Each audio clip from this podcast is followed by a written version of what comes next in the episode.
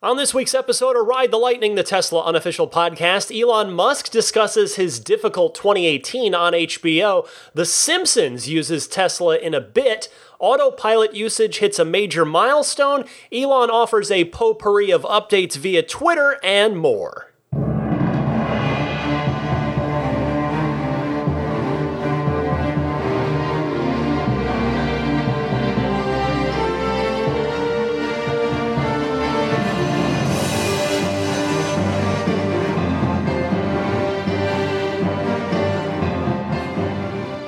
What's happening, Tesla friends? I'm Ryan McCaffrey. This is Ride the Lightning, the Tesla unofficial podcast, episode one seventy-four. We're into December twenty eighteen, December second, to be specific for this episode.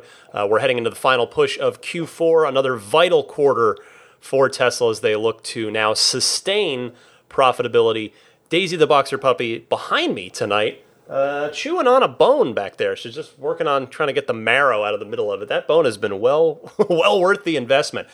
Uh, this week, I'll tell you, my car is by far the dirtiest it's ever been, and it's been this way for a little while. We've had a ton of rain over the last week plus here in the Bay Area, which has been actually great, not only with the, the campfire up north and the smoke, but just in general. You know, it is it is time for us to get some weather, but uh, yeah, it's it's still in the forecast, so it just hasn't been worth cleaning the car, but man, and I'm I'm getting...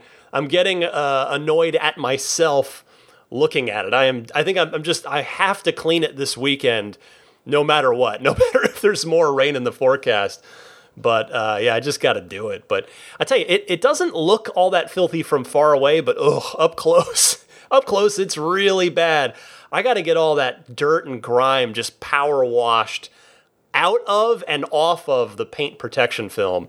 Uh, I'll be I'll be talking more about my paint protection film later in the show. It has not been a great Tesla week for me, my friends. Stay tuned for the end of the show for that. But speaking of rain and winter weather, Tesla, for you performance Model three owners, Tesla has the twenty-inch wheels for Model three in a winter tire and wheel package. Uh, so if you're curious about that, it is four thousand dollars. That's the wheel The wheels, the tires, and installation at a service center. It is currently sold out as of recording this, but I would keep checking back every day on the online Tesla shop if you're interested.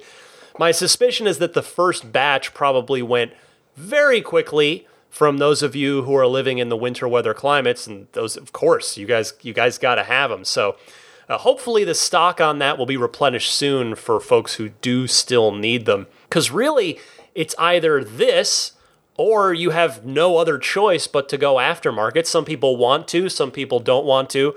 But in this case, uh, if they're sold out online, Tesla is offering you literally no other choice. Uh, I mean, really, Tesla, pardon me, they are leaving money on the table by not having more of these in stock. So hopefully they'll take care of that soon. Now, I mean, yeah, you could certainly just outfit your current wheels with winter tires as well. That that is an option, but I've been told by people who who do uh, live in snow that it's not ideal to be swapping tires on and off uh, the same wheel a, a bunch of times. So anyway, speaking of new items in the Tesla store, the Model three's roof rack, a long-anticipated item for many folks. You know, now we're we are nearly a year and a half into production, officially, of Model three, and we finally got that roof rack. If you are interested, it is also available on the Tesla site, but not right now. It's also sold out. It's sold out immediately uh, after going up, but it's four hundred fifty dollars uh, if you are curious about that.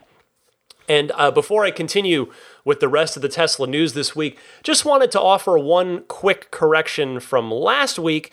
Turns out you cannot send routes from Google Maps on your P C or phone to your car. You know, if you if you wanted a different route than what the car gives you, this was an issue that came up on a call. But all you can do is send the address. You can't actually send the custom route to your Tesla. So my apologies for that. And I have to say, it, it just, it made so much logical sense that I just didn't even think twice about it. So it's a it's a good reminder for me, a guy who's supposed to be a trained journalist with a journalism degree, to check this stuff before uh, before just rolling with it. So I'm human.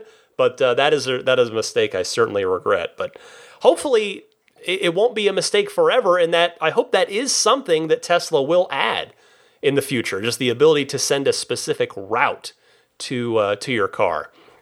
All right, let's move on with the week in Tesla news.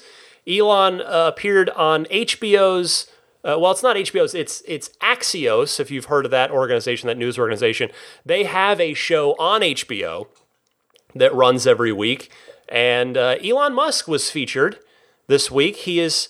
This is him. So the setup for this clip, just going to play you a little sample of it. Uh, check out the rest. This is actually the only Tesla-specific thing that he talks about. The rest is about uh, the other aspects of, of Elon's personal and professional life. So check it out if you're interested on H B O, I guess on H B O Go at this point, or H B O Now, I suppose, whichever you subscribe to.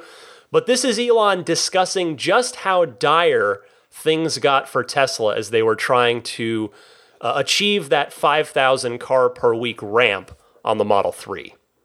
Well, I mean, Tesla really faced a severe uh, thre- threat of death uh, due to the Model three production ramp. Essentially, the, the company was bleeding money like crazy, and, and just if, if we didn't solve these problems in a very short period of time, uh, we would die. Uh, and it was extremely difficult to solve them. How close to death did you come? We were within single-digit weeks. twenty-two hours a day? Or like what, how many hours? I was just working, yeah, so seven days a week, sleeping in the factory. Uh, I worked everywhere from the, I worked in the, I worked in the paint shop, general assembly, body shop. Do you ever worry about yourself imploding? Like it's just yeah, too yeah, much? Absolutely. No one should put this many hours into work. This is not good. And people should not work this hard. I'm not, they should not do this. This is too, it's very painful. Painful in what sense? It's, it hurts my it hurts my brain and my heart. It hurts. This is not recommended for anyone. I just did it because if I didn't do it, then Tesla, good chance Tesla would die. He's presumably referring to Q one and Q two there when they had pushed. Remember when they pushed all the all the reservations back? There was that that big delay. Now, I don't doubt that Elon does believe that they were nine weeks or less from death, but in a way, I don't I don't know if this will make sense. I don't think he means that quite literally. I mean, what what I'm saying is that I think he's referring to that being the scenario if there weren't any other intervention, basically in a vacuum, because he could have put money into the company, or more likely, they could have done a capital raise at that point in time if they had to. But but still, you can hear it in his voice, and it's even more evident if you watch the video. He was very distressed by this whole year with Tesla, including the working insane hours. And, and we've seen that play out in various ways and various times of the year where his mood has been visibly and noticeably up and down. Side note, by the way, uh, if you do watch this, you'll see that Axios shot this in, in a corner area of the open office sort of bullpen floor area in what I presume to be Tesla. It might be SpaceX, but I thought I saw some red out in the, the sort of decor of the office space, which would lead me to believe that it's Tesla. So um, it, what the fact that they just shot this at a desk in the corner with everybody else around doing work tells me that this interview probably came together pretty last minute. Uh, if the fact that they didn't even either have or, or book a quiet conference room to set up and shoot this thing in. And and the fact uh, is, I would suspect that barring any major editing in that piece, there was certainly some editing done, there almost always is, but it would appear as though that that interview, even when you watch the whole thing over on H B O, only lasted about ten or fifteen minutes. So I, I couldn't help but watch that and go, oh, I really, please let me get more time than that. Please, if the, the Tesla gods, let me have at least an hour. I know beggars can't be choosers here, but man, I've just got so much to ask him about. No word on that front yet. I will certainly let you all know as soon as I hear something. Or actually, I, maybe I won't. It all depends. I guess it all depends how it goes. I might just end up springing it on you, and, and uh, there'll be some sort of heads up. I'll tell you, I'll tell you that much. It's, it may not be... Depending on how much notice they give me, it's, uh, anyway, this, you, well, hopefully it happens. That's step one. We got to make this happen first. All righty. Uh, on a lighter note than than Elon's uh, extremely emotional and, and difficult physical and and uh, mental year with the with the Tesla growing pains, a Tesla appeared. It was sort of part of a subplot on The Simpsons about a week ago. It was season thirty. Wow, they're in season thirty already. Unbelievable. Episode number eight, titled Krusty the Clown. And I want to thank, uh, this is true, one of the executive producers of The Simpsons, a gentleman by the name of Matt Selman. You can say hi to him on Twitter, at Matt Selman, M A T T S E L M A N. He, uh, he follows me on Twitter, so I presume he is a listener of this show, quite possibly even a Tesla owner himself, him and or some of the writers on the show. Uh, but yeah, the, a Tesla was featured on The Simpsons, and I'm going to play a little clip of it from, for you. So the setup for this clip is that Homer starts gaining popularity because he's writing reviews of the Krusty the Clown show uh, on the internet. Basically, it's sort of a blog that's that's ga- gaining popularity. Krusty finds out about it because it's getting super popular, and he it just drives Krusty insane because Homer is basically just uh, cracking wise at, at Krusty the whole time. So right before, here's, here's the setup for the clip. Krusty encounters Homer on the road. It Krusty's in his Tesla, it's a Model S, and Homer is just pulled out of his own driveway, and so they, they encounter each other on the road, uh, and here's what happens. Today's Krusty Show pulled out all the stops, which was a huge mistake, as many of the stops should have been left in. D plus.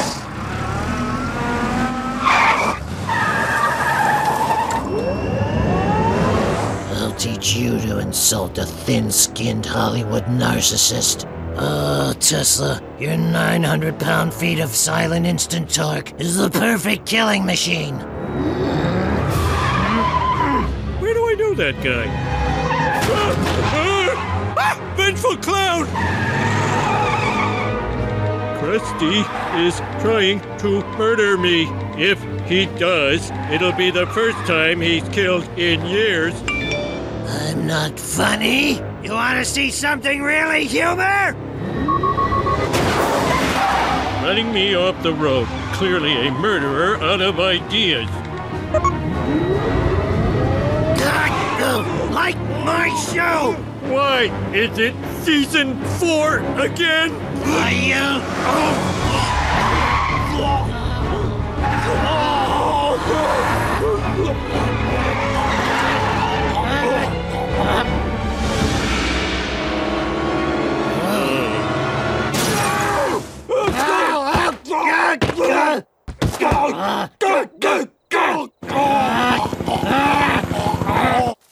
At the end there, the two of them have been ejected from their cars and are bouncing down the cliff. And uh, Krusty puts the Tesla into autopilot, which is why he can he can lean over and start start strangling and fighting with Homer. So it's a pretty it's a pretty funny segment. And uh, the aforementioned executive producer Matt Selman, again, I think he's got to be the one who got this in there. But as I sort of, I think, mentioned Bert before the clip, it wouldn't surprise me at all if a lot of the writers and producers on The Simpsons drive Teslas. In fact, on that note, not a writer or producer, but one of the stars, Nancy Cartwright, the voice of Bart Simpson, she has a signature red Model X. Back when the cars were first coming out, she posted very enthusiastic videos of, of the car when she first got them. I just went and looked at them again to... to make sure my memory was accurate on that. And yeah, she she loves her Model X. So that's cool to see. So there's a lot, a lot of Tesla love in the Simpsons family. Uh, but yeah, so now that means the Simpsons and South Park are major animated shows that have featured a Tesla. There may even be more, but those are those are definitely two that I've seen the Tesla on. Otherwise, in the news department this week, Tesla announced this week that uh, owners have now driven one billion, over one billion miles with Autopilot engaged. Just a simple announcement on Tesla's Twitter marking the milestone. And that's great. I, I'd still love to see more data about it because I think there's a lot more interesting information in that figure. You know, it's super cool, don't get me wrong. And the other thing is, I'm sure the next billion is going to go a lot faster because of the significant and, and very rapid growth of the Tesla fleet over the next two, three years. But, you know, how about something like, uh, what's the crash probability data with Teslas that have autopilot turned on versus Teslas that don't? An apples to apples comparison in that department would be, to me, really interesting to see. But nevertheless, congratulations, Tesla, and, and all of you who are out there uh, using autopilot, because uh, that just feeds more data into the neural net that uh, will help it get better and has helped it get better. I use mine every day, and I have a, a, a only, unfortunately, for a fairly short stretch am I able to use it, but I am using it every single day. I love it. Next up this week, a production update from Tesla, a leaked email from Elon to the entire company, uh, it has since been confirmed, says that Tesla hit a major milestone this week. I'm going to read you the whole email here because it's pretty short. The subject line is top priorities, and it says this: congratulations to the teams who achieved the one thousand Model three per day target. I know it wasn't easy. Especially excellent work by Paint at one thousand three hundred two vehicles, including S and X, in a single day. If you're able to help in any way with getting Model three production to a steady one thousand per day at excellent quality, everyone at the company should please consider this their top priority. Body production currently appears to be our limiting factor, so it needs the most support right now. Please focus on simplification and reducing cycle time first and then uptime. The second priority, which will become number one after we stabilize production at seven K, is improving the cost of Model three, meaning the cost to build. We still have a lot of work to do to be able to build and sell the thirty-five thousand dollars version. It's important to bear in mind that the cost of the car is made up of about ten thousand unique parts and processes. Depending on how you count it, the current cost of a standard range Model three would be around thirty-eight thousand dollars, so each part or process step only costs around three dollars and eighty cents. That means finding cost efficiencies is a game of pennies, even though it might not seem so. Things as simple as better packing density for supplied parts or rearranging process flow to use a single forklift moved, uh, pardon me, single forklift move instead of two actually have a big effect if everyone takes action. Thanks, Elon. Well, hearing that the paint shop specifically hit one thousand three hundred two cars in a day is particularly awesome, since we had previously heard that that was a big bottleneck, and now you're hearing that it is in uh, the body production. So, uh, but the, the big thing I think you probably, that perked your ears up, is the bit that, that Elon mentioned about the standard range battery, and that it would cost them, meaning cost them to make, not cost to sell, thirty-eight thousand dollars if they sold it now, or if they built it and sold it now. And that got me to thinking, you know, I... I would be, I'm curious, what cost number are they trying to get to? What are they trying to get down to before they do, in fact, sell that thirty-five thousand dollars car?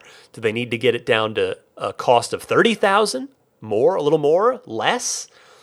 You know, so I, I certainly don't think Tesla is going to be selling them for zero profit margin if somebody orders the base black paint, no options, no nothing, thirty-five thousand dollars car. I can't imagine Tesla is going to sell those for, for just for nothing, for no profit whatsoever.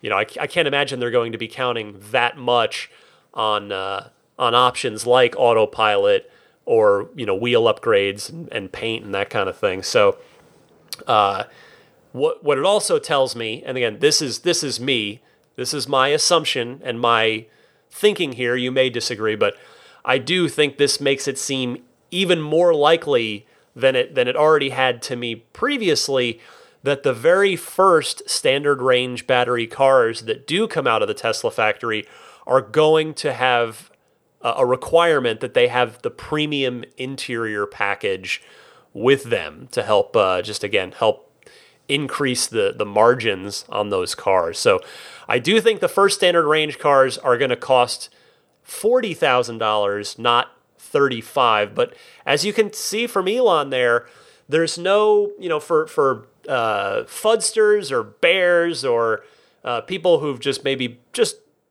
Gen- genuinely and sincerely been doubting that Tesla's ever going to actually build the thirty-five thousand dollars car. Well, there's an email from Elon that in no uncertain terms says that's the goal. They are still trying to get to that, and it, it in fact will become Tesla's top priority once they have uh, leveled off their production rate at seven thousand Model threes per week. It's time for the Musk Minute now. This is uh, stuff that Elon's been talking about on Twitter this week. A Twitter user asked Elon, could you have the Tesla send a text to an emergency contact if you're in an accident? I had a near miss on a recent road trip and it made me think of it. Elon replying to this saying, yeah, good idea to offer that as a setting. I tell you, I like the idea. The car can detect, and it does detect, if you're in an accident. So this is completely feasible from a from a technical perspective. I would think that the text, though, would have to be worded very carefully so as not to uh, perhaps, hopefully, unnecessarily freak out the loved one that's getting the text.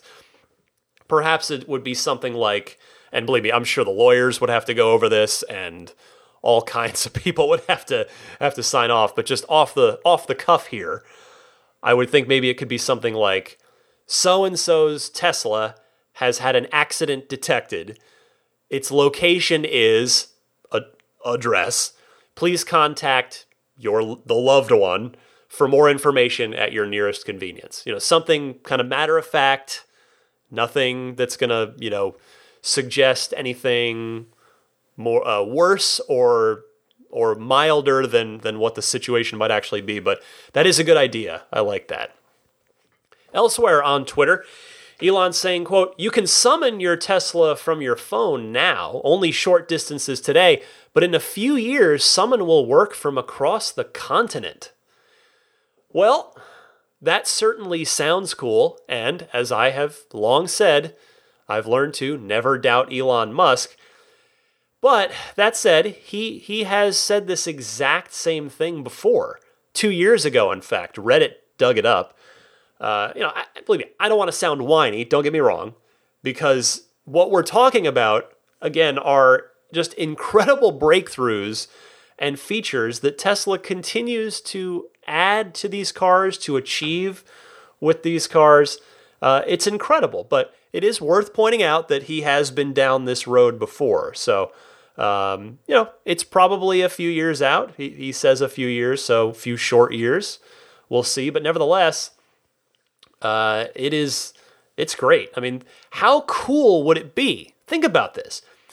If you could take a flight to the opposite coast, on, whether on for business or vacation, and assuming that you're comfortable with spending supercharging costs and the tire wear on your car, you could summon your car and have it with you, have your own car on a trip. You know who'd be thrilled about that? Car rental companies. They would, and yes, I'm being very sarcastic, they would be none too thrilled about the idea of uh, losing a bunch of Tesla owners because they're summoning their own cars uh, across state lines to come meet them on, on business trips or vacations. But the other thing I think we'd, we'd certainly need in order to make this happen, besides the obvious uh, level four self-driving, is uh, we need those charger snakes at all the superchargers in order for that to work. You know, I don't I don't know if you saw it, because it was a while ago now. The, the charging snake, if you just Google Tesla charging snake, it should come up. In fact, I'm just going to do it right now to make sure it works. But Um, let's see here. Tesla charging snake. Oh, yeah. It's the first thing that comes up. You can't miss it. So uh, take a look at it if you've never seen it. But Tesla themselves released a video of just this prototype supercharger cord that, that was wrapped in like a Terminator snake-like endoskeleton that could that could it it rises up like a like a cobra out of a basket, uh, and it and it and it finds and detects the port, the the charging port on the car, and then plugs itself in. It's it's very creepy. I have to say, it's very creepy, but you would need those if your car is driving itself across state lines to come get you and thus having to supercharge along the way.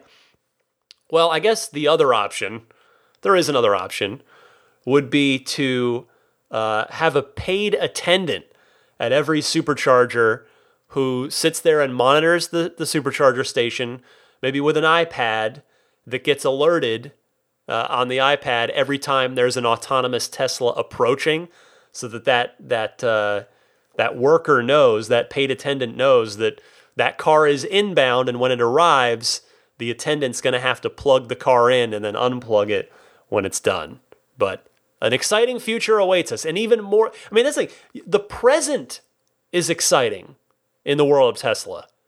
How, how exciting is, I get emails and calls and tweets every week from those of you out there who are taking delivery of your cars about how the most common thing I hear is it's it's incredible, it's better than I expected, and I went through it myself. You guys heard it, you heard my reaction, uh, and, and and I went through the same thing that that all of you have.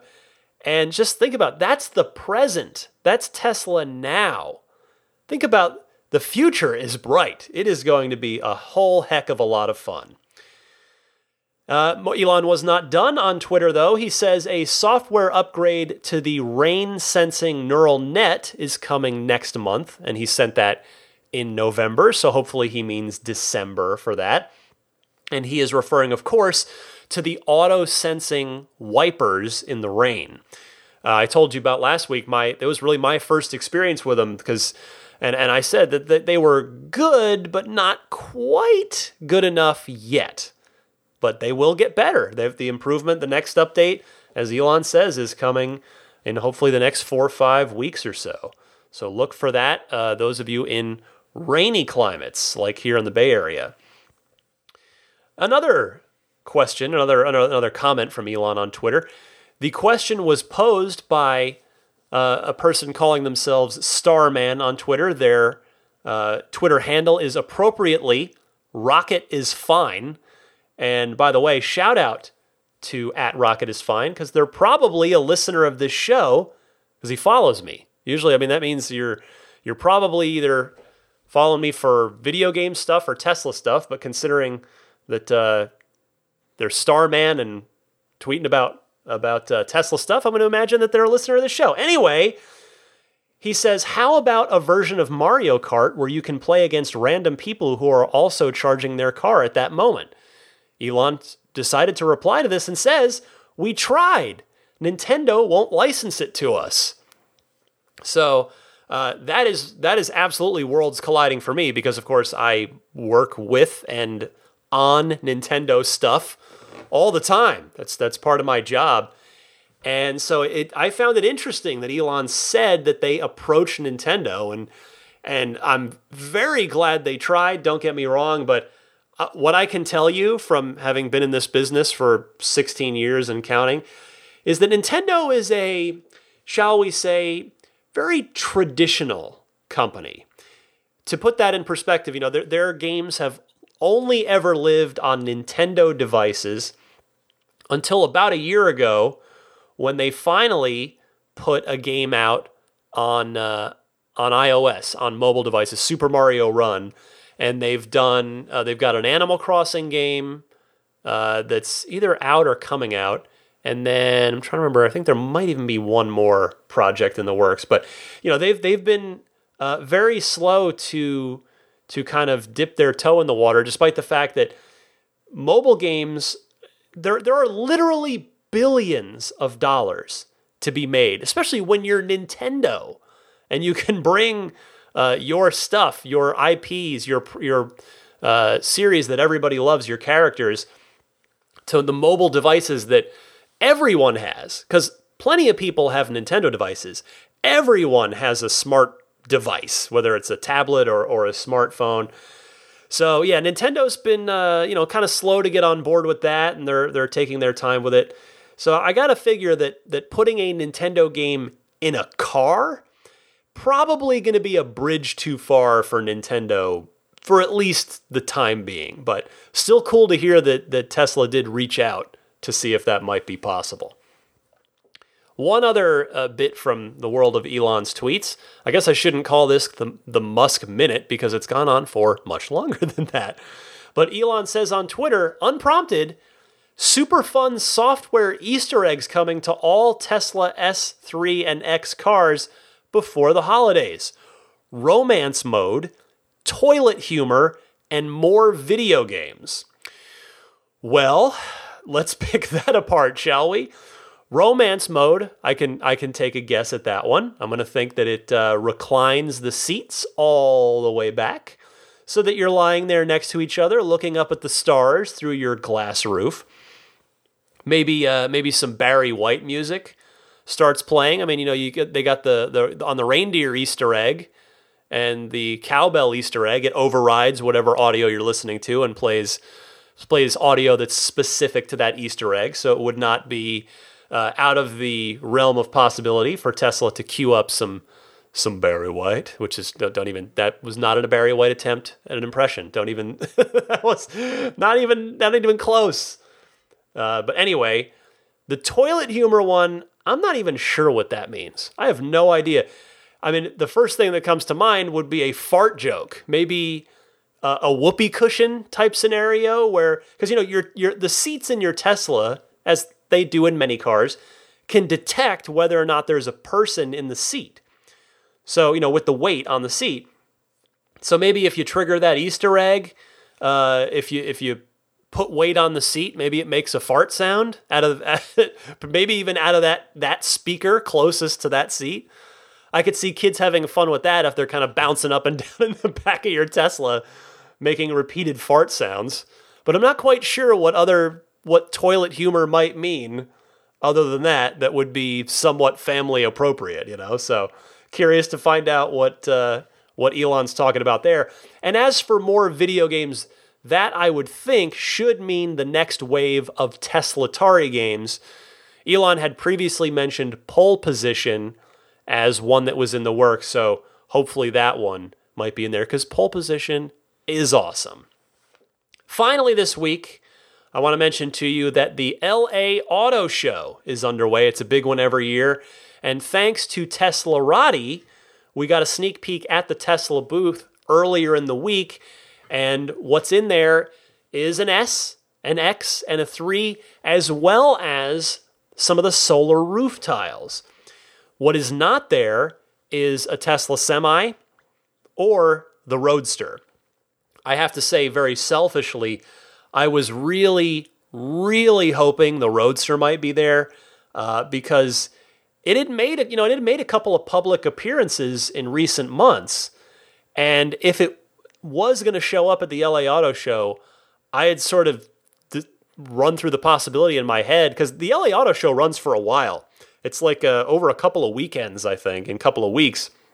So I was going to just drive down there and go see it.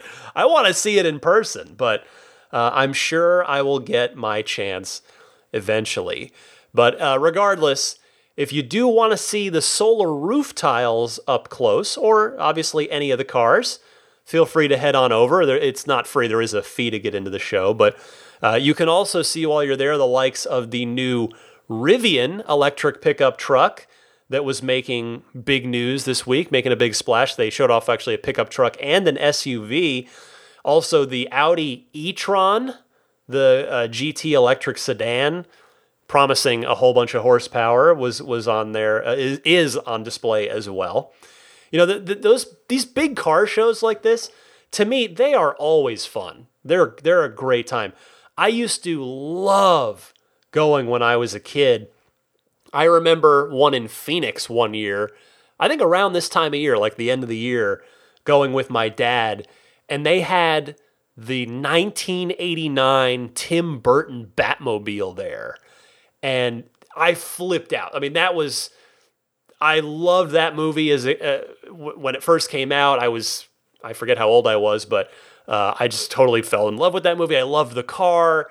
And uh, yeah, seeing it in person was really cool. So yeah, if you get a chance, you know, go and, and maybe, you know, if you take your sons, take your daughters, take your kids and, and uh, you know, it's, I know kids don't necessarily have the, the uh, uh, largest attention spans or, or amounts of patience, but I guess if, if your kid's old enough that you think they might like to look at some of the cool cars and cool concepts there, Uh, I do recommend it. Sort of looking looking back on my own childhood, I'm, I'm glad I got to go to, to a big show like that.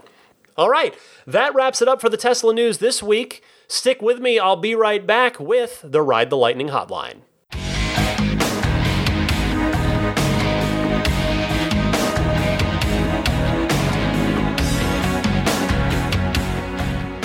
It's Ride the Lightning hotline time, where you guys get to call in. We'll talk to each other. Uh, you can do that one of two ways. I invite you to participate each and every week. It's I love hearing from you. I love hearing the different perspectives, the different uh, expertises. And so, uh, yeah, call me anytime. Keep your question to a minute, minute and a half tops. That would be super helpful, super appreciated. And you can either use your smartphone's built-in voice recorder to record something and then email that file to me at teslapodcast at gmail dot com. Or you can call and leave a message anytime you want on the Ride the Lightning hotline. The toll-free number is one eight eight eight nine eight nine eight seven five two. That's one eight eight eight nine eight nine T S L A. And if you know someone special with an upcoming birthday, anniversary, graduation, or some other special occasion, you can give them a unique gift of recorded voices from friends and family telling them why they're special. The recordings can be podcasted, or you can put them onto a keepsake. Visit life on record dot com to learn more. And a quick reminder, you may have uh, heard me mention November's Patreon-exclusive bonus episode, which is, again, all those extra awesome Ride the Lightning hotline calls that I can't get to during the, the regular shows. I, I turn them into their own show every month for the folks on Patreon uh, at the at that specific uh, support level. Uh, that is now gone free for everyone. So it was it was on you know Patreon only for the whole month. But this one, I thought, well, you know, it's it's nice to give you an idea. You, let everybody else check it out in case you just want to, or maybe you're curious what that looks like uh, or sounds like.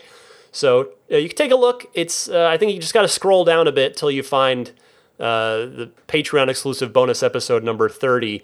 It will be the, the title of it. So you can find that at patreon.com slash Tesla podcast. So again, you can you can listen to that if uh, whether or not you support me on Patreon. Feel free to check it out. Anyway, Eric in Chicago is up first.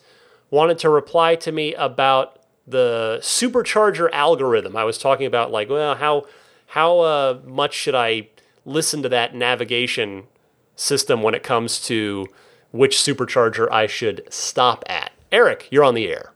Hey, Ryan. This is Eric from Chicago, Sound Dancer on social media. I uh, just heard your question about the uh, supercharger algorithm, like how it determines which charger to stop at and which ones to skip, et cetera, and how variable that is. Um, I've done uh, trips from Chicago to Texas via Nashville and uh, also Chicago to Colorado. And so I have a lot of experience on that.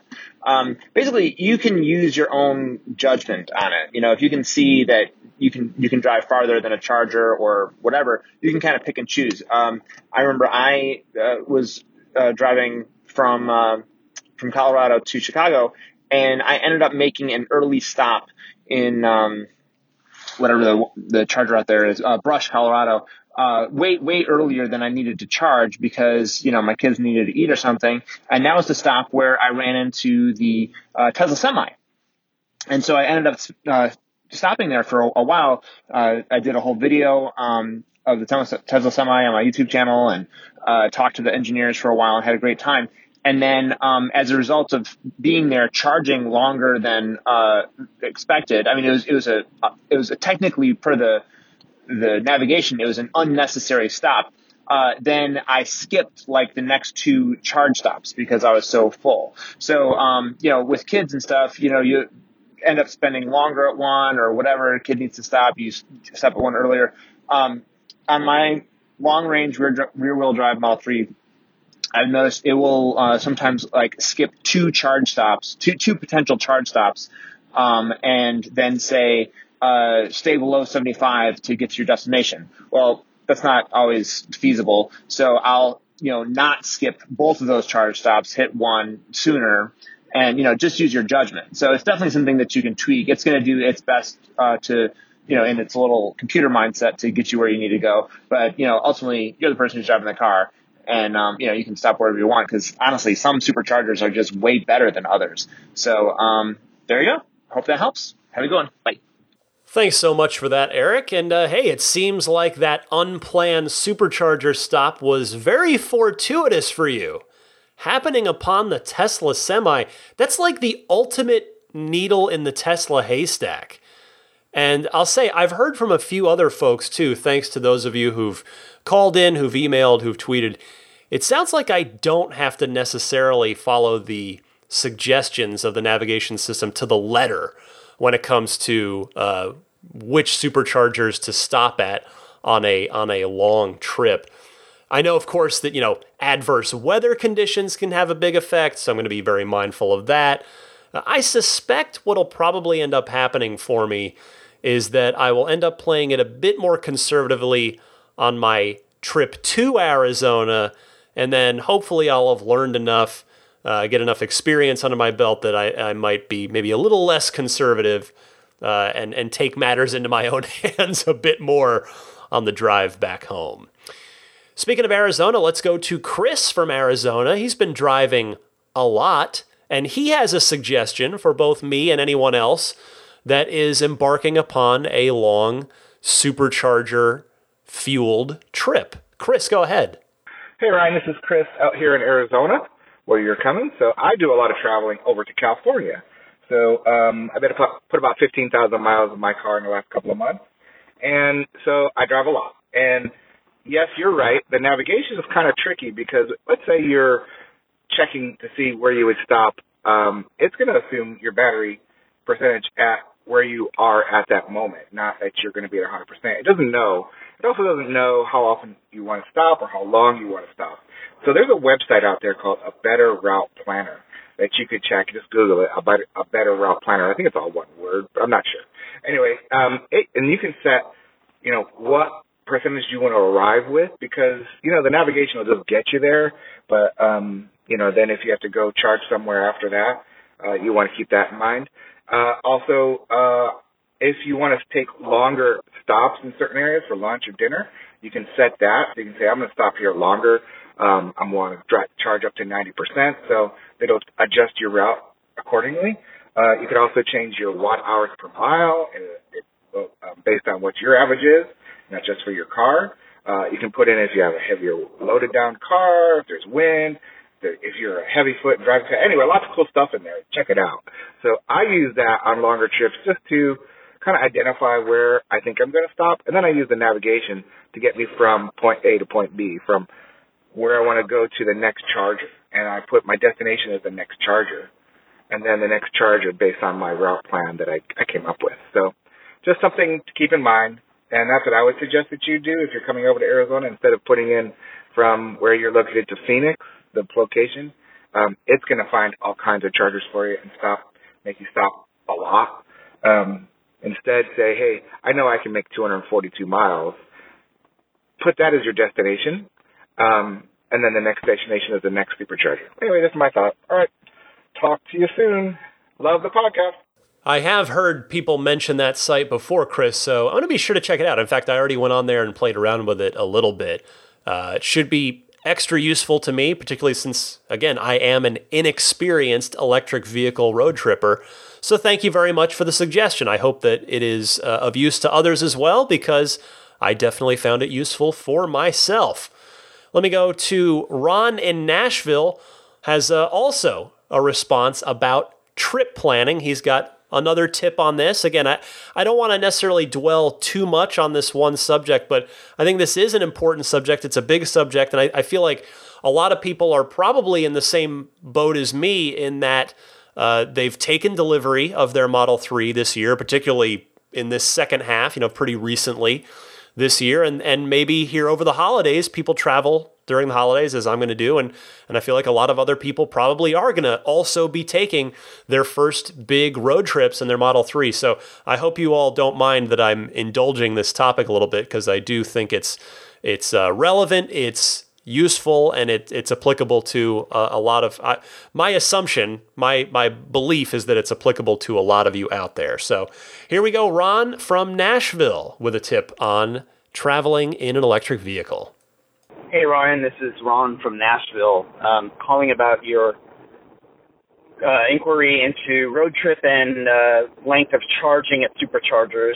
Um, so we, we've taken several long-distance road trips in our Model S's, and we take um, decent trips in our Model three. Um, here's what we learned a long time ago. Uh, You know, when you pull up to the supercharger and you plug in and it says you only need X amount to, you know, uh, minutes to reach your next destination. So what we lo- learned a long time ago is, yeah, you plug in and you look at that and you have an idea in your head, okay, yeah, I need thirty or forty minutes. And then you cancel, cancel your navigation, cancel your trip, and just move your percentage sign, let's say, to ninety percent. Um, and go eat, go do whatever, and that way you avoid, you know, the, the notifications, and and you can check on it when you're eating and see how close you are to ninety percent, or even, you know, you know you've been there thirty or forty minutes, so you know that you've done the minimum that it recommends. So every time I meet people at superchargers, I recommend that they just take a mental note of what it says to do, and then move your percent, you know, move your charge up. We we typically go to ninety because on trips we found that the marginal benefit you get for the time to ch- continue charging after ninety percent, it, it's not really worth it. And um, but anyway, that that's what we do, and, and I'm sure other people do different things, but um, we just cancel the navigation on the car once we get to a supercharger and we know how long it says as a minimum. I uh, hope that helps, and uh, love the show. Take care. Thanks, Ron. Time is going to be a tough one on this because, on the one hand, this trip is going to take literally all day, about fifteen hours. But on the other hand, it's going to take all day as it is. So what's another thirty minutes total on the trip or so with regard to what you're talking about? So everybody's advice has been really useful. I'll say that. I really appreciate everybody uh, calling in and, and writing me about this stuff. I'm going to feel it out a bit as I go. As I said, play it conservatively, and and hopefully I'll learn a lot without anything going horribly wrong, and have a you know have a better return trip than than a an, uh, departing trip. Although that's not to say I don't want my my trip to Arizona to go badly. Just hopefully it'll hopefully it'll go well, and then the trip home will go even better. We'll see how it goes. Uh, Stefan from Monterey is up next and has a really great supercharger story of his own to share. Stefan, go ahead. Hey, Ryan, it's Stefan from Monterey, California. I have a great story to tell you. I was down in San Luis Obispo bringing my son back to college today on Sunday, the twenty-fifth. And I stopped at the charging station, and it's been real busy there lately. And I pulled in. There was a spot available. I backed in. And as I was starting to charge, a, a man walked up to me with a with a official Tesla shirt, and he said, uh, hello, sir. Uh, would you like some snacks and some drinks? I'm, I work for Tesla, and we came up from Santa Barbara, from the Santa Barbara showroom, because we know that it's been pretty busy at these charging stations, especially over the holidays, and we thought we'd make your time here a little bit more pleasant. So I had a nice conversation with him. Shout out to Aaron is his name from the Santa Barbara showroom, and we had a nice conversation. And they've been doing this, uh, I guess is the first time, but they've been doing this all weekend to make uh, the wait times a little bit more tolerable for Tesla superchargers. Anyway, I thought you might like that story. Take care. Bye. Stefan, I apologize. Now that I listened back to that again, it's Stefan, not Stefan, uh, I, I, I think my brain can't help it. When I uh, I went to Germany in high school on a foreign exchange for a month, literally one of the greatest experiences of my life, just incredible. And uh, the the student I was assigned to, the, the student whose house I stayed in, he stayed in, my, in our house in Arizona, and I stayed in his in Hamburg, Germany, was Stefan. So I can only ever see that name. It's like hardwired into my head at this point. So uh, Stefan, I apologize. I will try to get it right from now on. Anyway, uh, I love that story. Thank you so much for sharing that. And yes, shout out to Aaron and any other Tesla team members who did this at Superchargers around the country over this past holiday weekend, the Thanksgiving weekend. Uh, I also saw a Reddit post on the Tesla Motors uh, subreddit that there was a Tesla Ranger set up at the Kettleman City Supercharger just in case anyone was was traveling and had any minor issues uh, during their holiday travels that they could get taken care of while they were supercharging. So that kind of stuff is just, it's absolutely wonderful to see that. Kudos to Tesla for proactively taking extra good care of their customers during this super busy holiday travel season. I love that story. Our friend Lawton from Chicago is next. He's replying to Joe from New York about regenerative braking during the wintertime. Lawton, go ahead. Hi, Ryan. It's Lawton from Chicago. Want to follow up on the pro tip from episode one seventy-two by Joe from New York on decreased regenerative braking during the winter. Here are some ideas on how Tesla could improve the user experience. The cold weather warning currently only appears when you first start your car, followed by the solid dash lines under the speedometer. To make it more noticeable to the user, the warnings remain screened until braking returns to normal. To further highlight the limitation, both the warning and regenerative braking mirror line could be colored blue for cold. The variability of regenerative braking in the cold can potentially be confusing and dangerous to new drivers. Tesla could add the default setting of uniform braking, which would make braking more consistent through all temperatures. This could be accomplished through a combination of borrowing the feature from track mode of increased regenerative braking strength and applying friction brakes sooner. My Model three was definitely worth the two and a half year wait. My entire family loves it. My daughter even named it Tesla. I'm always debating between playing the game of maximizing efficiency in kilowatts per mile versus the fun of spirited driving. Thanks again for all the love and dedication to the Tesla community. Congratulations on achieving the impossible dream. Look forward to your thoughts. Some excellent suggestions here, Lawton. Now, we do know that Tesla has done and hopefully continues to do extensive winter weather testing. So hopefully they're already thinking about this stuff in addition to uh, to you thinking about it. I mean, this really is the first winter for the Model three en masse, you know, so it's the first winter that they're getting substantial amounts of data from the fleet after, you know, last winter, only a few Model threes, uh, relatively speaking, were out there.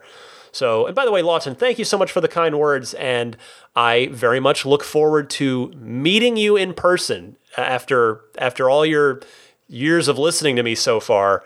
I look forward to meeting you in person on the Impossible Dream road trip. It is going to have to come to Chicago because uh, there's definitely you, and there may have been other folks from Chicago who used my referral code as well. Kevin from Bishop, California is up next. Uh, he has a bit of feedback that I think might be a bit relevant for folks. Kevin, you're on the air. Hi, Ryan. This is Kevin from Bishop, California. We have a three D. My wife and I like it in just about every way, more than any car ever. My wife, however, asked me a question that I don't know the answer to. Do the Why don't the door locks um, do, like a lot of cars these days, automatically lock your doors after you put it in gear? Um, seems like a good security feature against unwanted persons outside getting in your personal space um, without having to remember to push the button on the screen. Um, is there a setting for this that I've missed, or might this be a good update in the future? Thanks. Hi, Kevin. Welcome to the podcast. I am happy to help you here. I just double-checked this on my own car, and there is not a setting for that. There's unlock on park, when you put it in park, and the walk-away lock confirmation with the, the horn. So it, the car, it does automatically lock, but not until you get moving a bit. I've been in cars like that, and I've also been in other cars that do lock all the doors right when you put it in gear, right when you put it in drive. I mean, I see why you'd be a bit concerned about this, but I bet if you watch it the next time you're in the car to see when it locks, I think you're probably going to be okay with it, because it, it does happen pretty quickly after you start moving. And, and, you know, hey, the worst case is you can just tap that lock icon in the, the very, the very, very top of your touchscreen dashboard to lock the doors yourself. And it will be, it will be done right away when you want it to. So thanks again, Kevin. Let's go to Vic with another question about uh, autopilot, actually dash cam specifically, that is probably of curiosity and interest to a lot of people out there. Vic, you're on the air. Hi, my name is Vic. Congratulations on the Roadster. Quick question for you. Wondering if you knew when um, Model S Autopilot two point oh uh, will receive the ability to uh, record uh, via the, uh, the the front camera. Uh, and if you're not sure yourself, maybe one of your listeners may know, or uh, when you get a chance to talk to Elon, if you could pose that question to him, uh, that'd be great. Uh, thanks a lot. Keep up the good work. You're doing a great job. Bye. Well, Vic, I am afraid that to the very best of my knowledge, Autopilot two point oh cars are not scheduled to get dash cam. I would presume that it is a processing power reason, because that, to the best of my knowledge, again, is the only physical difference between Autopilot two and two point five. I don't believe the cameras or sensors are any different, so it, that means it's the Autopilot chip itself. So uh, I'm sorry to be the bearer of bad news. I will caveat and say I'm not one hundred percent on this, but um, everything I could find online suggested that it is uh, it is a two point five feature exclusively, and soon, obviously, once three point oh comes out, it'll work with that too.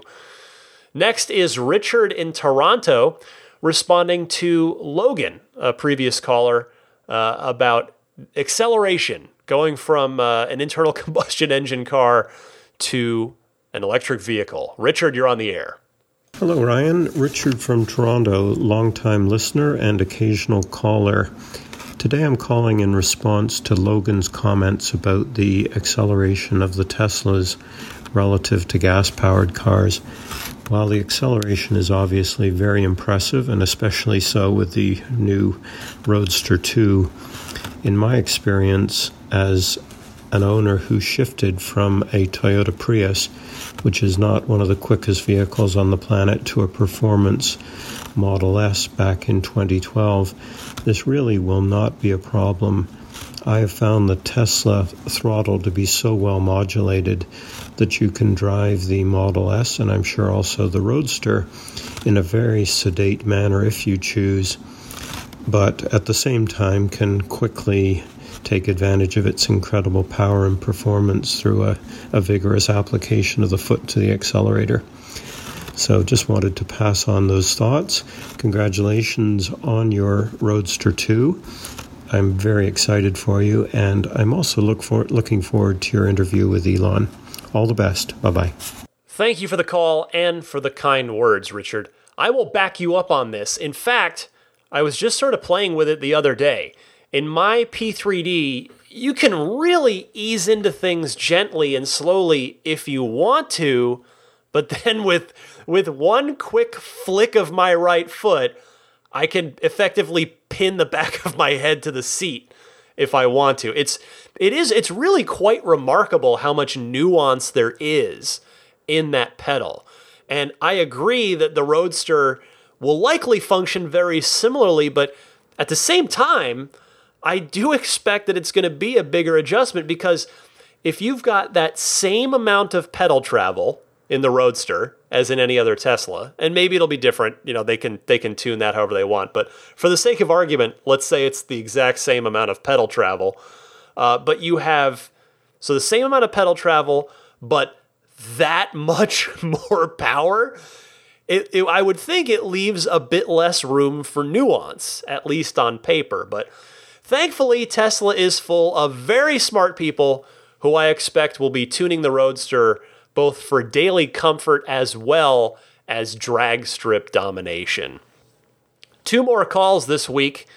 Uh, the penultimate caller goes to Jason in Hamilton, Ontario. Speaking of performance Model threes, he's got one, and he had a little issue with it that uh, seems to maybe pertain to cold weather that could be useful to other listeners. Jason, you're on the air.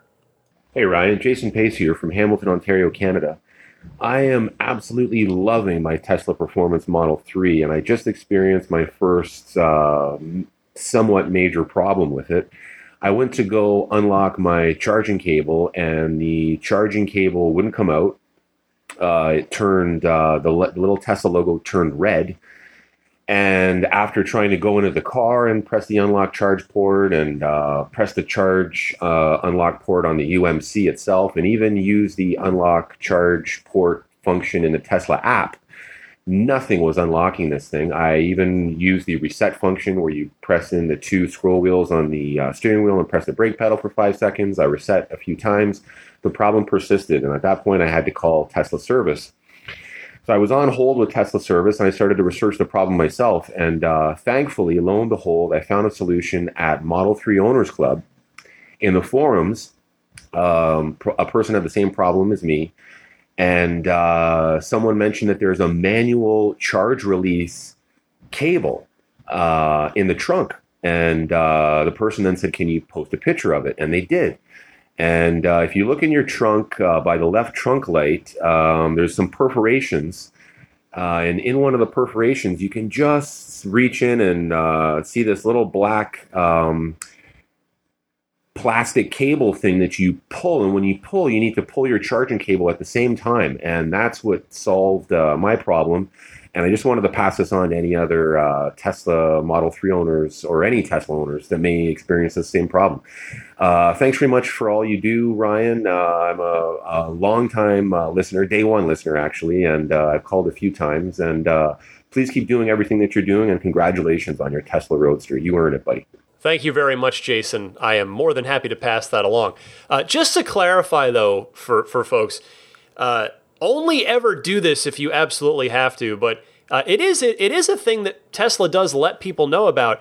Jason noted to me in, in one of his follow-up emails on this subject that it is on page one hundred twenty-four of the Model three Owner's Manual, should you ever need to look up more about this. So thanks, Jason. Hopefully that issue will be resolved for you. He, he had sent me a few follow-ups, uh, sort of just tracking it and, and testing it with the, the app and, and then trying to work his way back up to the, the manual uh, situation. So hopefully it'll all resolve itself nicely, maybe even without a service center visit.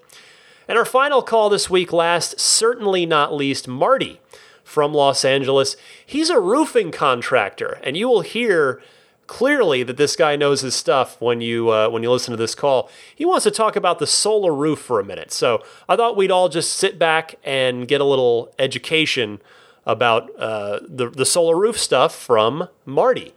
Hello, Ryan. My name is Marty, and I'm calling from Los Angeles.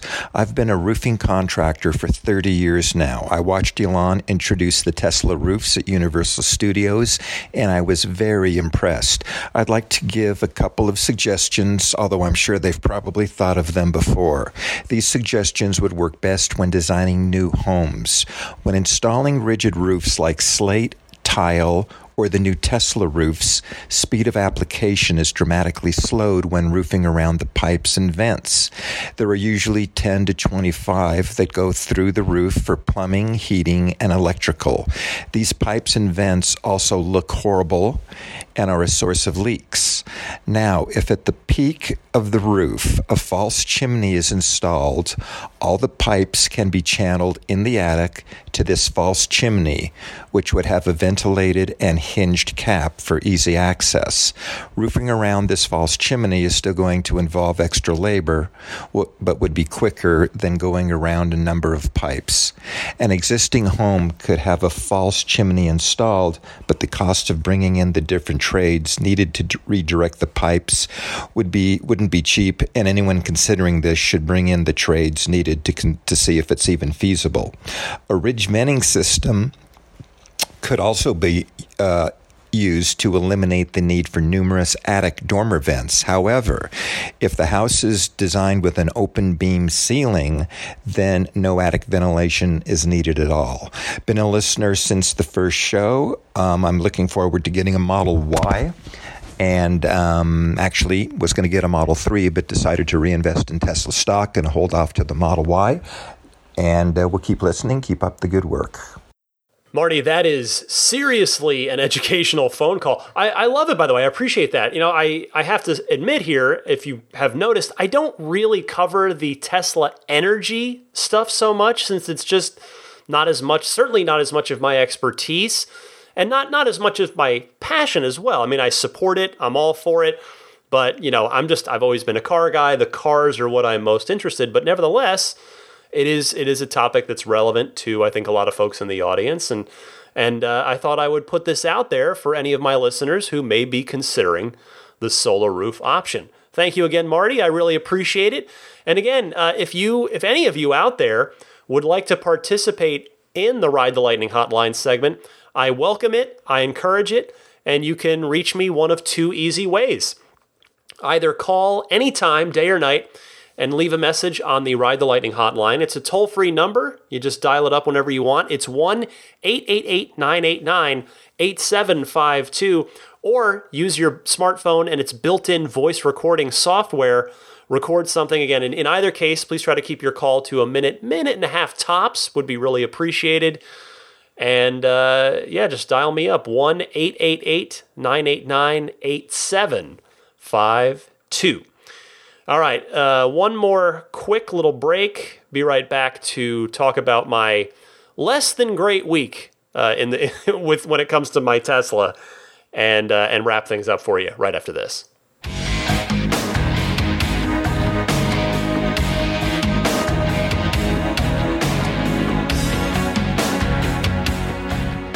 Well, my terrible Tesla week actually wasn't even a terrible week. It was a terrible day. It was today. It was Friday uh, as I record this. My goodness. So I left my usual time, usual routine to take my daughter to work and then go to, go to work. Sorry, take my daughter to school and then go to work. And uh, so I'm backing out of the garage and I, I can feel something's different. I'm like, eh, something feels different. And I pull out, back out, start to leave, start to go, uh, you know, out of the neighborhood.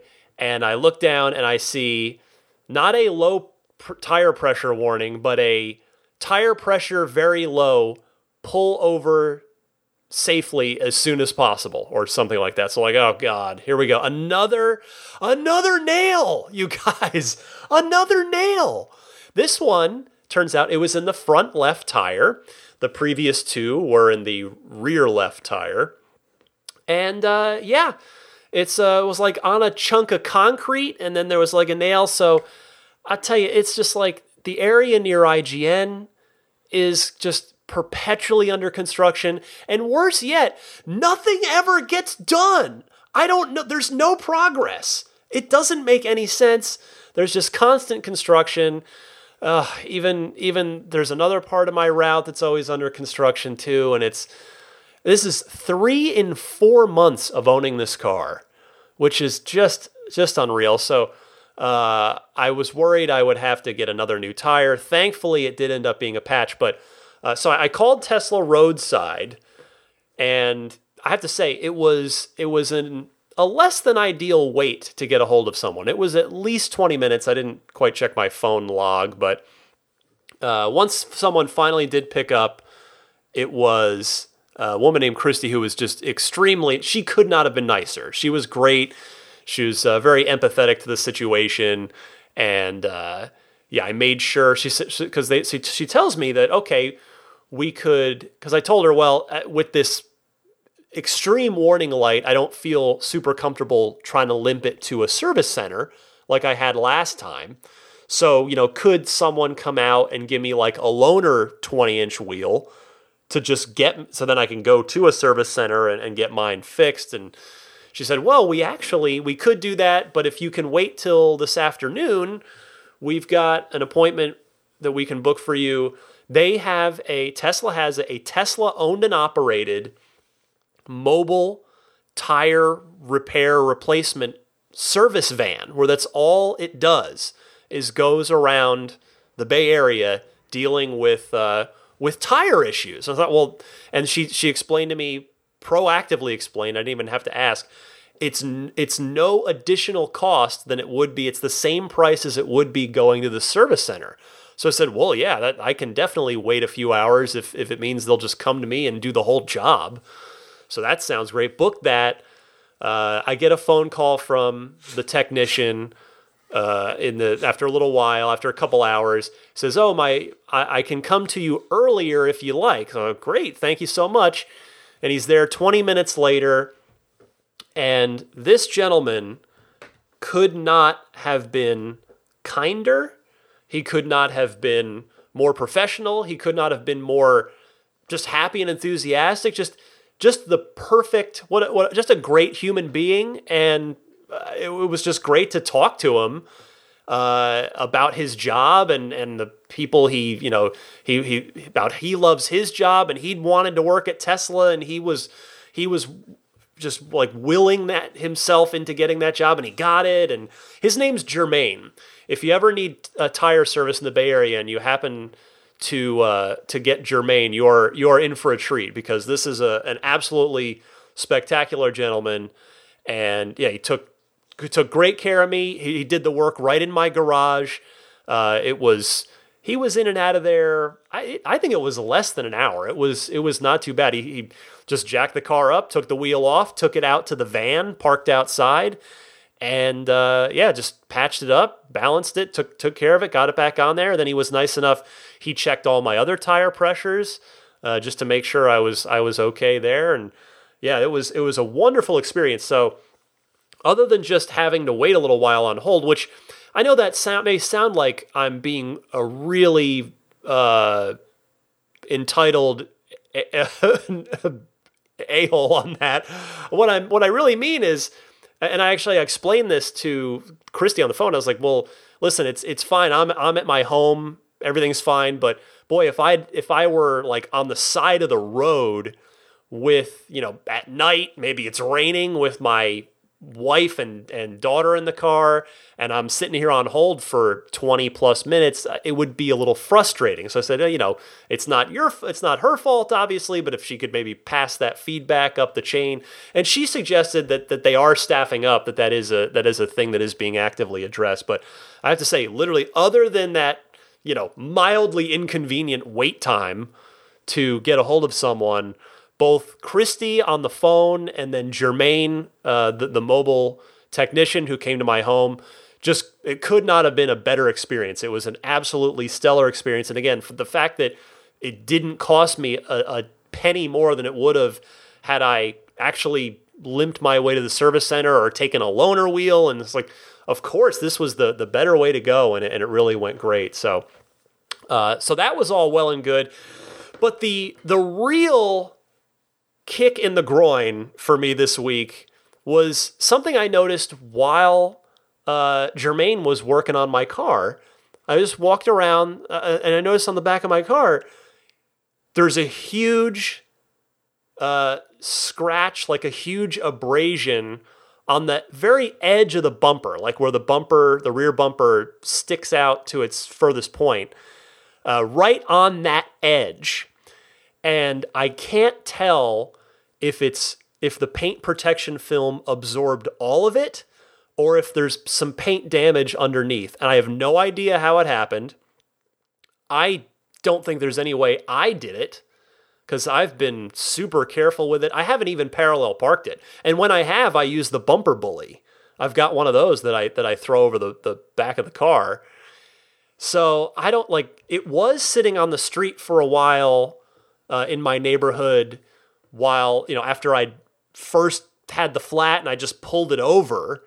So I don't know if, so, and, and, it, and this had to have happened, I would think today, maybe yesterday, because I'm so particular with the car, I got to figure I would have noticed it right away. And it, this isn't a thing that happened like a week ago and I'm just now seeing it.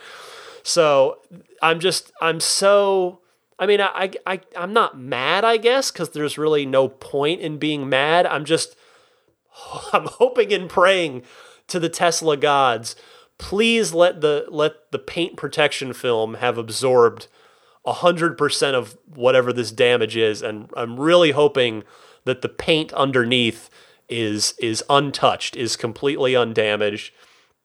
Uh, I'm I'm actually going to be taking it over to uh, to Immaculate Reflections this weekend, and I think he's gonna he's gonna take a look at it uh, just real quick because he's he's busy, he's he's booked up, but um, yeah, he's he's Jeff's very kind enough to offer to to have me out and just take a look at it because, and again, you know, you could say, well, you know, I'd have to pay pay for film or pay for paint repair. I would much rather pay for film because, you know, paint repair, then it's like it has to be blended and does it look right? You got to get the right, you got to get a real good uh, body shop that's going to blend it perfectly so you can't tell. I would way, way rather spend the money on new film uh, than, than have to deal with paint repair. So please keep your fingers crossed for me, my friends, uh, and, and hope that, that this is not paint damage. 'Cause I just, it's just... I tell you, the city, the city is uh, not being kind to me. San Francisco is not being kind to the spirit of adventure so far. What have I done to you, San Francisco? Oh, my goodness. So we'll see what happens. Uh, before I wrap up this week, I'll give you the plugs in a second. But first, our tip of the week comes from my friend Michael from Millbrae. Packs two tips into one call. Here's Michael with your Pro Tips of the Week. Hey Ryan, I've got two tip of the weeks for you. First up, carry a spare thumb drive in your car. So if uh, the one that's recording the uh, dash cam gets corrupt, you can quickly swap it out without having to go to a computer to reformat the drive. Uh, it also works if you need to take out the a recording to look at something. You can just swap it right back in without having to remember to bring it back next time you get back to the car. Uh, the other turn, the other uh, tip of the week is if you need to turn off the turn signal, you can uh, you can cancel it by going the same direction that you turned it on, rather than having to go the other way and potentially turning on the other direction. So if you had your left turn signal on, you can push down to turn it off um, instead of up and potentially turning on your right turn signal. There you go. I like this. Thank you, Michael. Knock on wood. I haven't had a a single corruption on the dash cam since that first update after nine point oh. I don't quite remember what specific version number seemed to have fixed it. Maybe uh, twenty eighteen point forty-one, maybe? Anyway, uh, but I do know it's it's not completely resolved for everyone. So until Tesla does fix it on the software side, this is a really good hack. Uh, as for the turn signal canceling, I appreciate you mentioning that. I actually had, I'd found that one by accident myself, but just, I don't think I'd mentioned it on the show. So thank you so much, Michael. Appreciate that. And yeah, if you've got a cool just shortcut or Easter egg, you know, other than like the main things in the Easter egg basket, but just a fun little pro tip for a Tesla that's uh, maybe something you heard about or, or figured out that's not super obvious that other people might not know about, send it in. You know, you can email it, you can call it in, whatever you want to do.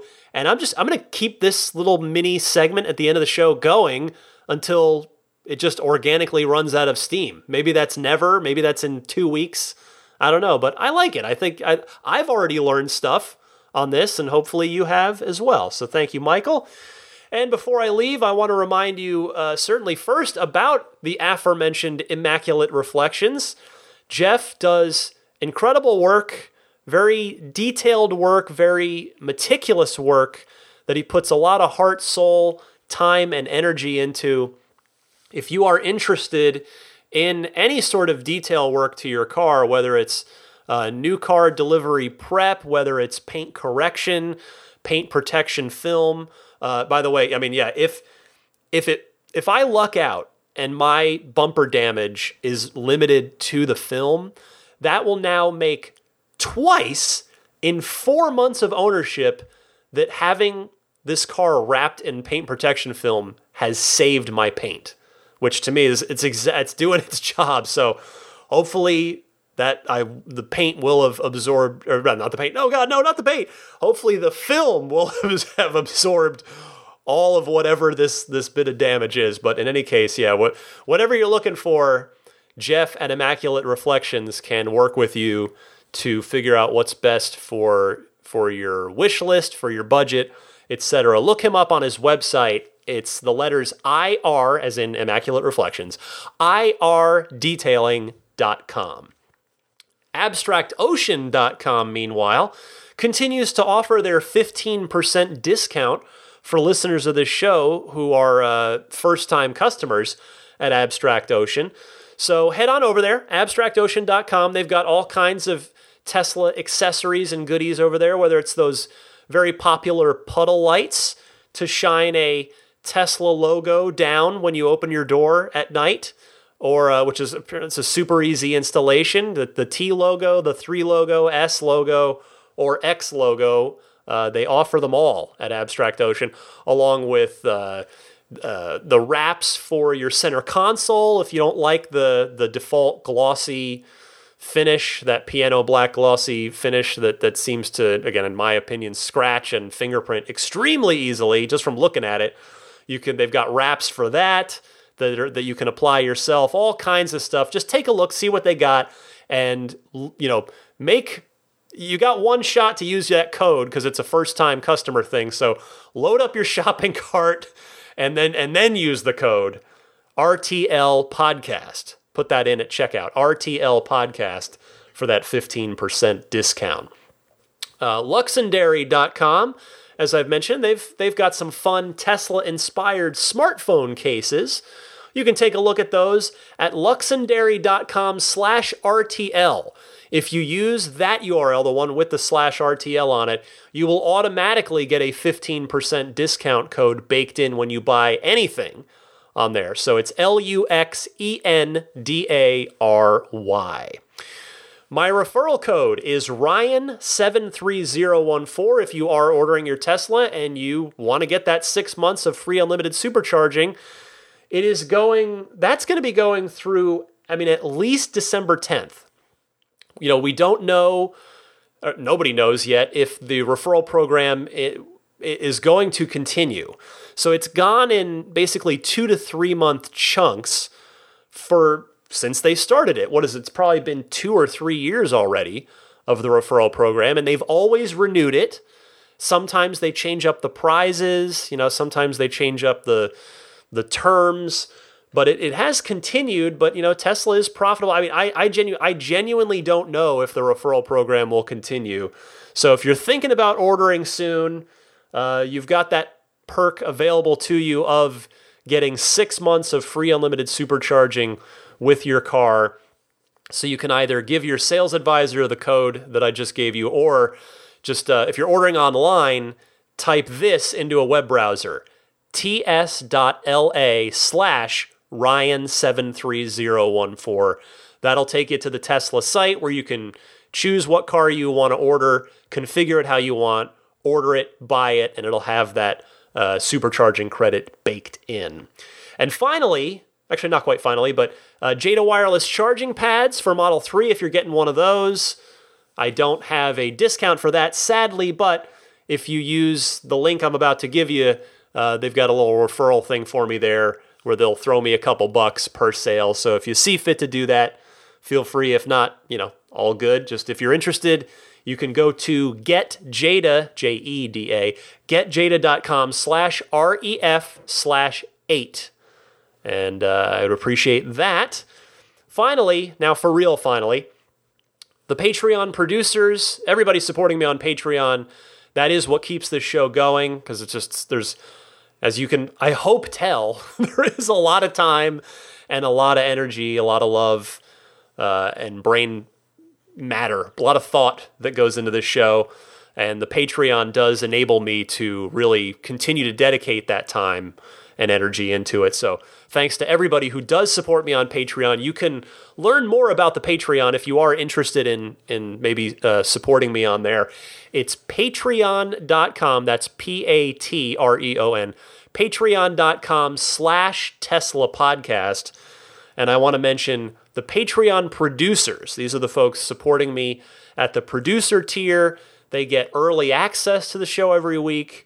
Because uh, I said I record on f- late Friday nights, so basically when they wake up on Saturday, they can listen to it about a day early. if and uh, if they want to, they get that uh, extra monthly bonus episode that's exclusive to Patreon. They get that, and the producers get their name mentioned on the air at the end of every show. I want to say hello, first of all, to the newest Patreon producers. A big thank you to Ground Level Painting, Michael Waddle, and James Henderson. Thank you all so, so much. In addition to the rest of the Patreon producer crew, which includes Stig Mickey Jensen, Luxendary dot com, Dory and Steve Guberman, Cookie U K from E V Alliance, Joel Sapp, Lyle Austin, Scott Gillis, Bill Royko, Rick Sinta, Brian Hope, Jerry and Mary Smith, Gabriel Salays, Luke Miles, David Nondahl, Eric Randolph, Luke A., Ulrich Lassa, David Vakil, Rome Strack, Harold Plug, Peter Chalet, Lars Hoffman, Lee Sweet, Marcus Mayenschein, Tim Hyde, Emotion Rentals, Jason Chalukas, Robert Miracle, Michael Lester, Matthew Parra, Logan Willis, Alexi Heft, Jonathan Wales, David Brander, George Cassiopo, Wolfgang Obergen, Pete White, D J Harbaugh, and Paul Hussey. Thank you all so, so much for your continued support. And hey, a quick shout out, just uh, not related to anything, to Matt in uh, Weekiwachi, Florida. He sent me a, a just way too long, no, no offense, Matt, a very long phone call about his crazy, not super great delivery experience, but he's loving his car. So, Matt, I just want to let you know I hear you, and I'm sorry that it was a, a, a rough delivery, but the, I'm glad the car's great. And at least look at it this way. Now it's kind of a funny story. Your, your delivery experience can make for a bit of a funny story in hindsight. But uh, subscribe to this podcast if you don't already, totally for free. Again, this is just so that it downloads right to you every week rather than you having to go find it. Subscribe on iTunes, Google Podcasts, Stitcher, TuneIn, meaning, meaning uh, TuneIn is in your Tesla, remember? Spotify, the hosting site, which is teslapodcast dot libsyn dot com, L I B S Y N. Or the audio of the show. The show also goes up uh, on YouTube as well. If you just search Ride the Lightning Tesla podcast, you'll find the, the channel with all the episodes, no problem. Thank you so much to everybody. It's been another long episode. I hope I've uh, utilized your time wisely. I feel like there was, I'll tell you, on about Thursday, I was like, ugh, I don't know, it seems like there's not a lot to talk about this week. But sure enough, by the time I sat down to record, it was yet another eventful week of Tesla news. A lot of fun stuff to talk about. I had fun. I hope you did. Happy electric motoring, and I'll see you all back here next week.